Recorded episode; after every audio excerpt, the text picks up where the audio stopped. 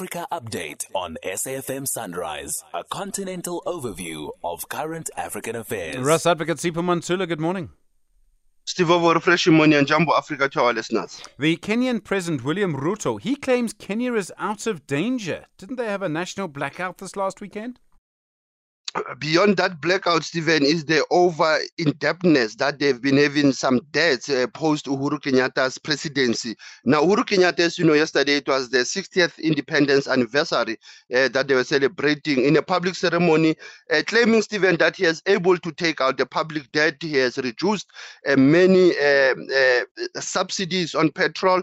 And the issue also of COVID 19 that affected Kenya was one of the key issues. He spoke about the Russia Ukraine conflict conflict and also the conflict of the I mean the climate drought in the Horn of Africa also being the challenge for Kenya. But others they don't believe him, Stephen, as you said, that Kenya has been having the power outages for the past three months. And then um, in Ethiopia, the state minister of peace, Taye Dendea, he's been fired and arrested.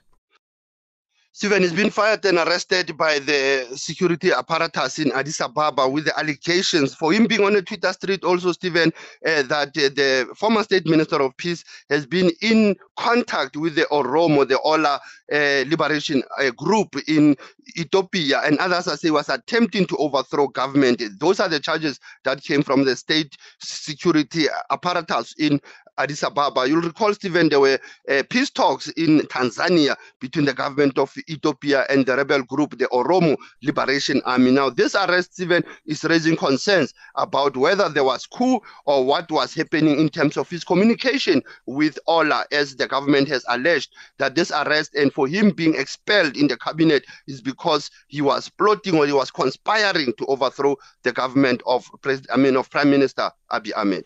And then in Sierra Leone, uh, the president of Sierra Leone, uh, Julius Maada attending the launch of South Africa's African Peer Review Mechanism Second Generation Country Review Report.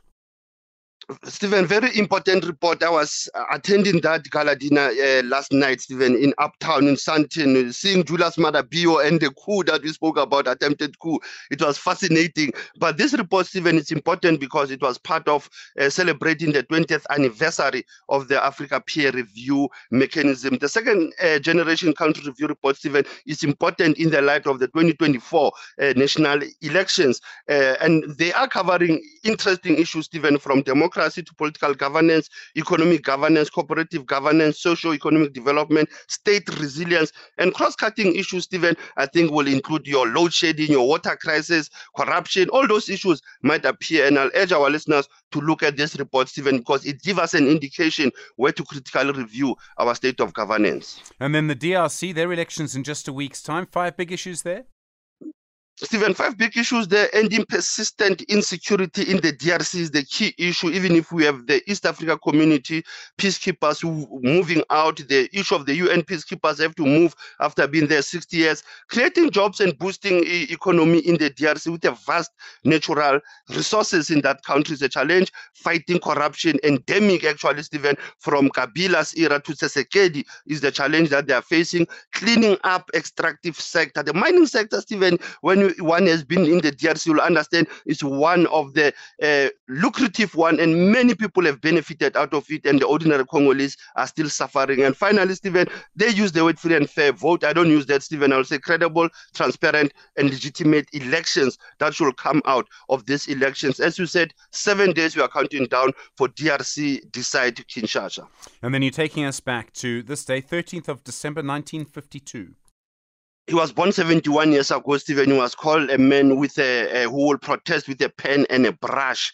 Uh, born in Newclare in Gauteng, a self-taught uh, artist, a person who was very close to Stephen Bantu Biko, inspired by Biko, uh, actually, Stephen, and he died 20 years ago. We are talking about Fikile Patrick Magadlela. I think most of our listeners must know that Fikile worked with many artists like Ezroma Legae, Soli, Mapiri, Winston Saoli, Percy Sedumedi. This way, his uh, collective of artists that were involved in the post-apartheid era, Stephen. During the apartheid years and post-apartheid, he was still doing his art. And his collection, for our listeners, they can get them in University of Fort Hare, University of Witwatersrand, and University of South Africa. Asante sana SG, as we are still leading the conversation, SAFM observing the Reconciliation Month. Ras Advocate Sipho Mantula, thank you very much. Indeed, back, of course, tomorrow, more, business, more news from our continent through the day here on SFM.